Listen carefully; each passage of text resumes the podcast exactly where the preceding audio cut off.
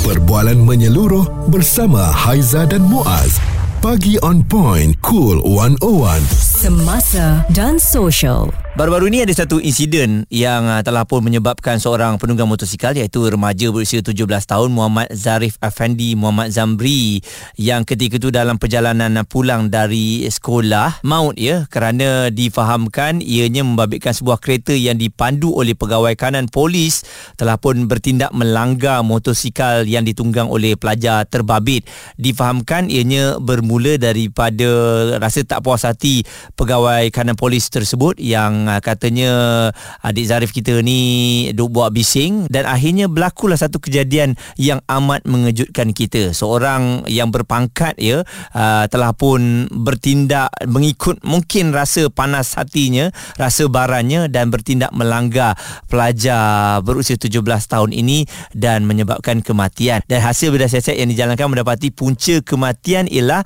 kecederaan di bahagian dada dan abdomen ya dan uh, terbaru Jabatan Peguam Negara negara memaklumkan pendakwaan terhadap suspek kes kemalangan jalan raya yang membabitkan seorang calon pelajar SPM ini akan uh, dibawa ke Mahkamah Majistret Ipoh pada hari ini dan pegawai kanan polis Diraja Malaysia itu akan dituduh mengikut Seksyen 302 Kanun Keseksaan. Jadi kalau kita lihat pada uh, kejadian tersebut ya si pelaku itu ada di situ tetapi langsung tidak membantu dan katanya ada pihak yang mendengar katanya dia polis dia boleh lakukan apa saja. Jadi ini amat mengecewakan kita kerana kita semua sedia maklum bahawa sebagai pihak polis ini tanggungjawabnya besar untuk menjaga masyarakat, untuk menjaga negara. Tapi apabila berlakunya perkara sedemikian ya, nampaknya uh, yalah secara tak langsung PDRM juga terjejas imejnya apabila ramai pihak yang mengecam. Sebab kalau kita dengar pada kenyataan yang diberikan oleh isteri pihak polis ni pun katanya suaminya panas baran ya. Jadi hari ini kita nak bincangkan bersama mengenai bertindak melampaui batas ini sebab kadang-kadang bila orang tu mempunyai jawatan eh mereka boleh melakukan apa yang mereka rasakan betul. Ha, jadi itu yang kita takut sebab tanggungjawab yang besar itu datangnya dengan satu tugasan ataupun kerja yang berat. Jadi kalau kita salah gunakan jawatan yang ada itu ha, inilah yang berlaku. Sebenarnya mungkin uh, perkara ini dapat dielakkan satu dan juga yang kedua mungkin dapat diselamatkan kalau pegawai polis ini bertindak membawa mangsa ke hospital secepat mungkin bukan bertindak melarikan diri. Jadi ini yang kita akan bincangkan bersama bagaimana pandangan anda apabila seseorang individu itu bertindak melampaui batas mengikut jawatan yang dia ada ya kerana apa yang dia rasa betul ah, dia akan lakukan saja sebab ada jawatan yang tinggi. 03 77225656 ataupun boleh WhatsApp di 017 2765656 kerana pihak keluarga bangsa pun katanya akan uh, terus ya memberikan tekanan agar uh, tindakan dan juga keadilan dapat berpihak kepada keluarga bangsa. Responsif menyeluruh tentang isu semasa dan sosial.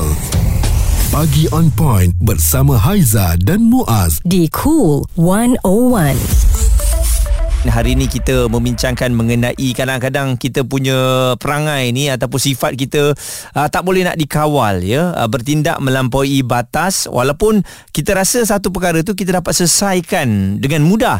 Akan tetapi oleh kerana kita panabaran kita bengang dan satu lagi kita mempunyai jawatan. Kadang-kadang bila ada jawatan ini uh, dia terbawa-bawa sampai keluar. Seolah-olah jawatan kita ni boleh menyelamatkan dari apa saja walaupun kita melakukan kesalahan. Jadi ini isu yang kita bawa dilakukan oleh kerana yang mana pegawai polis yang melanggar seorang pelajar sehingga maut ini ketua polis negara dah memberi jaminan ya bahawa siasatan telus akan terus dijalankan kepada pegawai kanan yang terlibat ini kita bawakan kepada anda Profesor Dr. Ahmad Martada Muhammad selaku ketua kluster takbir urus dan integriti UUM kita nak membincangkan mengenai perkara ini uh, doktor kalau kita lihat mereka yang mempunyai jawatan ini jawatan yang besar ataupun apa-apa saja jawatan ini kadang kadang-kadang uh, bahaya juga doktor eh dia boleh ya, membuatkan yeah, yeah. kita terlupa diri dan yeah. terutamanya di PDRM itu sendirilah kan Aha, betul. Ha, hmm. Jadi bagaimana pandangan doktor apabila sepatutnya boleh diselesaikan dan sepatutnya dia membantu uh, pelajar tersebut kenapa dia bertindak melarikan diri macam tu doktor? Ah, ya, bagi saya yang pertama-tama sekali ialah uh, penjawat awam ini apabila mereka memegang sesuatu jawatan mereka juga membawa bersama mereka tanggungjawab uh, untuk menjaga imej jawatan tersebut. Hmm. Jadi ini perlu difahami oleh semua penjawat awam ya kerana kita uh, nak pastikan supaya accountability itu ada pada setiap penjawat awam terutama mereka yang mempunyai pangkat misalnya macam dalam kes ini ya. Ha, jadi kita nak supaya mana-mana individu jika sekiranya kalau mereka berkuasa berlaku sesuatu maka mereka perlu bertanggungjawab.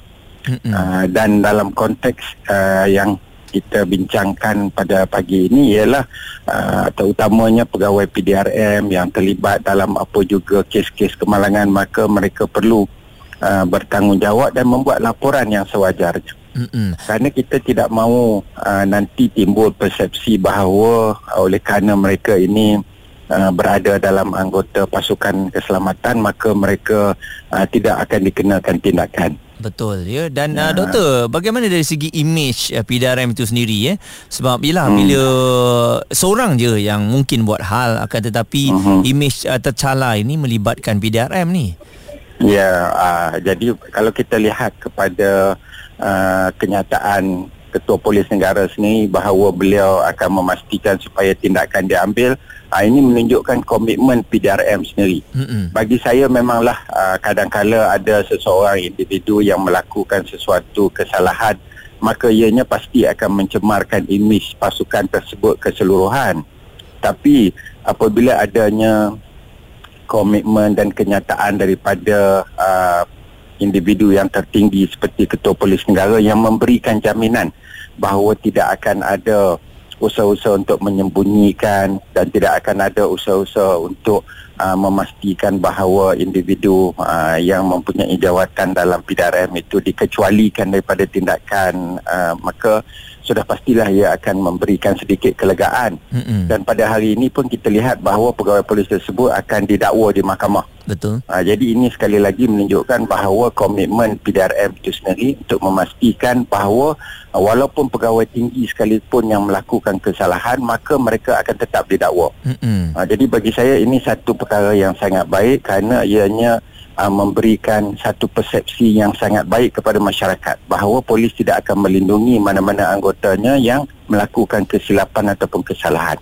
Dan uh, doktor lihat eh oleh kerana dalam kemalangan tersi, uh, tersebut banyak mata-mata yang melihat video, uh-huh. audio yeah. itu adalah bukti yeah. yang memang kukuh yang saya rasa Betul. memang tak dapat nak lari dah doktor eh. Nah peristiwa ini menjadi satu pengajaran lah kepada mana-mana pihak uh, bahawa yang pertama penjawat awam mempunyai tanggungjawab untuk menjaga imej pasukan mereka.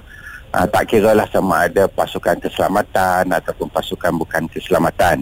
Yang kedua, kita tahu bahawa mana-mana individu yang didapati bersalah tidak akan dilindungi oleh uh, mana-mana uh, pasukan sekalipun.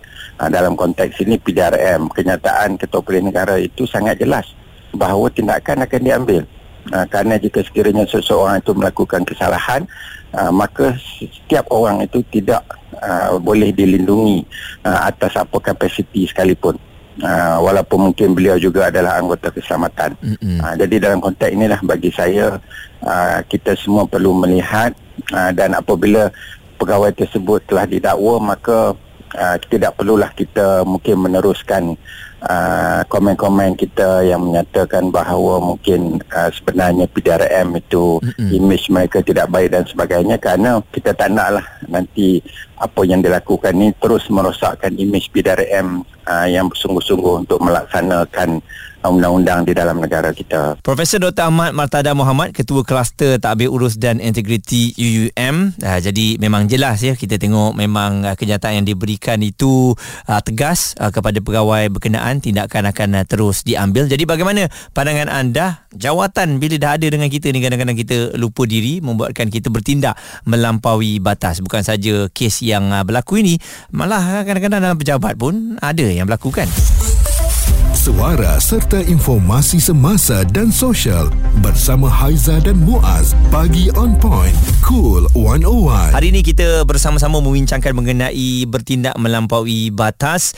Jadi ini perkara yang berlaku dan kalau kita lihat ya ayah kepada Zaharif ni memang tak dapat menerima kenyataan berulang kali dan juga uh, banyak situasi yang kita lihat dia hampir pingsan ya oleh kerana uh, tak dapat menerima kenyataan bahawa anak kesayangannya telah pun tiada dan uh, dalam ada video baru-baru ni yang tular pun katanya anak saya bukan rempit begitulah luahan seorang ayah yang masih lagi bersedih dan ada juga uh, satu laporan yang menyatakan ayahnya memang tak makan-makan lagi uh, sejak kehilangan Zarif. Jadi itu antara perkara trauma ataupun benda yang kita tak boleh terima ya. Uh, sepatutnya perkara ini tak berlaku dan amat mengecewakan kita juga apabila tindakan yang dilakukan oleh pegawai kanan polis ini seolah-olah dia lupa yang dia ada tanggungjawab dan bagaimana dia boleh bertindak untuk melanggar pelajar terbabit. Dan menerusi komen yang kita lihat ya um, ramai netizen yang menyokong kerana uh, difahamkan pegawai itu akan didakwa pada hari ini.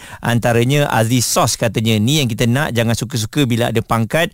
Boleh buat suka hati bertindak sekarang hadaplah habis nikmat yang Allah bagi. Semua ditarik balik. Lepas ni baru sedar diri bila diri di bawah dan bila di atas mendongak langit betapa angkuhnya ya. Dan uh, Muhammad Akbar katanya harap pihak PDRM tarik balik jawatan yang diberikan untuk bersihkan balik nama polis. Kami rakyat Malaysia tak mahu seorang pegawai polis tidak mempunyai uh, sifat kemanusiaan. Manakala Muhammad Nizam Megat Latif katanya itulah yang sewajarnya kami rakyat Malaysia menghormati peruntukan perundangan undang-undang negara. Jadi um, satu tindakan yang drastik yang telah pun diberikan juga oleh ketua polis uh, negara ya yang mana tindakan ataupun hukuman yang sewajarnya akan dikenakan kepada yang melakukan kesalahan terbabit. Jadi mungkin pada pandangan anda bagaimana agaknya kadang-kadang bila kita dah ada jawatan ni kita terlupa ya um, bahawa sifat kesabaran kita tu boleh terhakis ha, sebab kita rasa jawatan yang kita ada ni besar dan jawatan yang kita ada ni mungkin boleh uh, menutupi segala kesalahan yang kita lakukan. Jadi kita lupa bahawa sebenarnya kalau salah tetap salah dan apa yang berlaku ini terlampau ramai sangat saksi yang melihat apa yang anda lakukan. Perbualan menyeluruh bersama Haiza dan Muaz. Pagi on point, cool 101. Semasa dan Social. Bertindak melampaui batas itu yang kita bincangkan bersama pagi ini di Cool 101 Semasa dan Social. Isu mengenai pegawai polis yang melanggar seorang pelajar sehingga maut ya amat mengecewakan seluruh rakyat Malaysia dan tertanya juga kita memang betul ke kalau mereka ni pegang jawatan yang tinggi dalam pejabat awam kadang-kadang sampai lupa diri dan ada yang menghantarkan WhatsApp ini daripada saudara Rizal katanya memang betul pun kadang-kadang uh, jawatannya tak berapa tinggi pun grade-nya sikit je tapi dia punya action lain macam. Kadang-kadang memang dalam hati tu geram je kan tapi nak buat macam mana dalam pejabat awam mereka yang berpangkat itu memang harus dihormati. Dan Sofia Karim pula katanya sebagai seorang uh, manusia biasa kecewa dan juga sedih melihat perkara itu berlaku walaupun kita tahu uh, tindakan akan uh, dikenakan tapi nyawa itu tak dapat nak dibawa semula. Dan Lukman pula katanya dalam isu ini saya merasakan bahawa kenapa kita uh, tidak melihat kepada exhaust bising itu. Kenapa uh, tak difokuskan kepada penjualan exhaust bising yang ternyata haram bagaimana ianya masih lagi berada di pasaran? Ha, dan ini juga ada dibangkitkan saya tengok di laman X ya. Uh, kerana yalah uh, dikatakan puncanya daripada exhaust yang bising itu uh, mungkin cerita itu akan dibawa kepada cerita-cerita yang lain lah sebab dalam keadaan sekarang ni memang tidak bersesuaian untuk kita berkongsikan kisah uh, sebegitu. Walaupun ada kebenarannya mungkin kita kita akan tengok balik nanti uh, mengenai keterbukaan menjual exhaust-exhaust yang uh, bising ini uh, di pasaran-pasaran yang sedia ada mudah untuk kita dapat. Tetapi sekarang fokus kita adalah mengenai uh, mereka yang salah ini harus didakwa dan harus diambil tindakan. Dan uh, terbaru juga polis sudah merekodkan keterangan 22 individu bagi membantu siasatan kes pelajar 17 tahun maut dilanggar kereta. Dan ketua polis Perak Muhammad Yusri Hassan berkata daripada jumlah itu 14 saksi tampil membantu pembantu siasatan dan 13 daripadanya adalah pelajar dan orang awam. Dari Jabatan Pugam Negara juga memaklumkan pendakwaan terhadap suspek.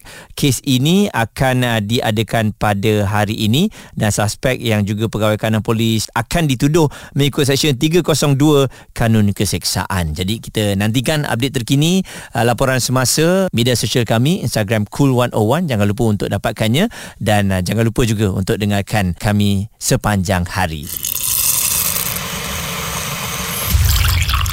Responsif menyeluruh tentang isu semasa dan sosial. Pagi on point bersama Haiza dan Muaz Di Cool 101.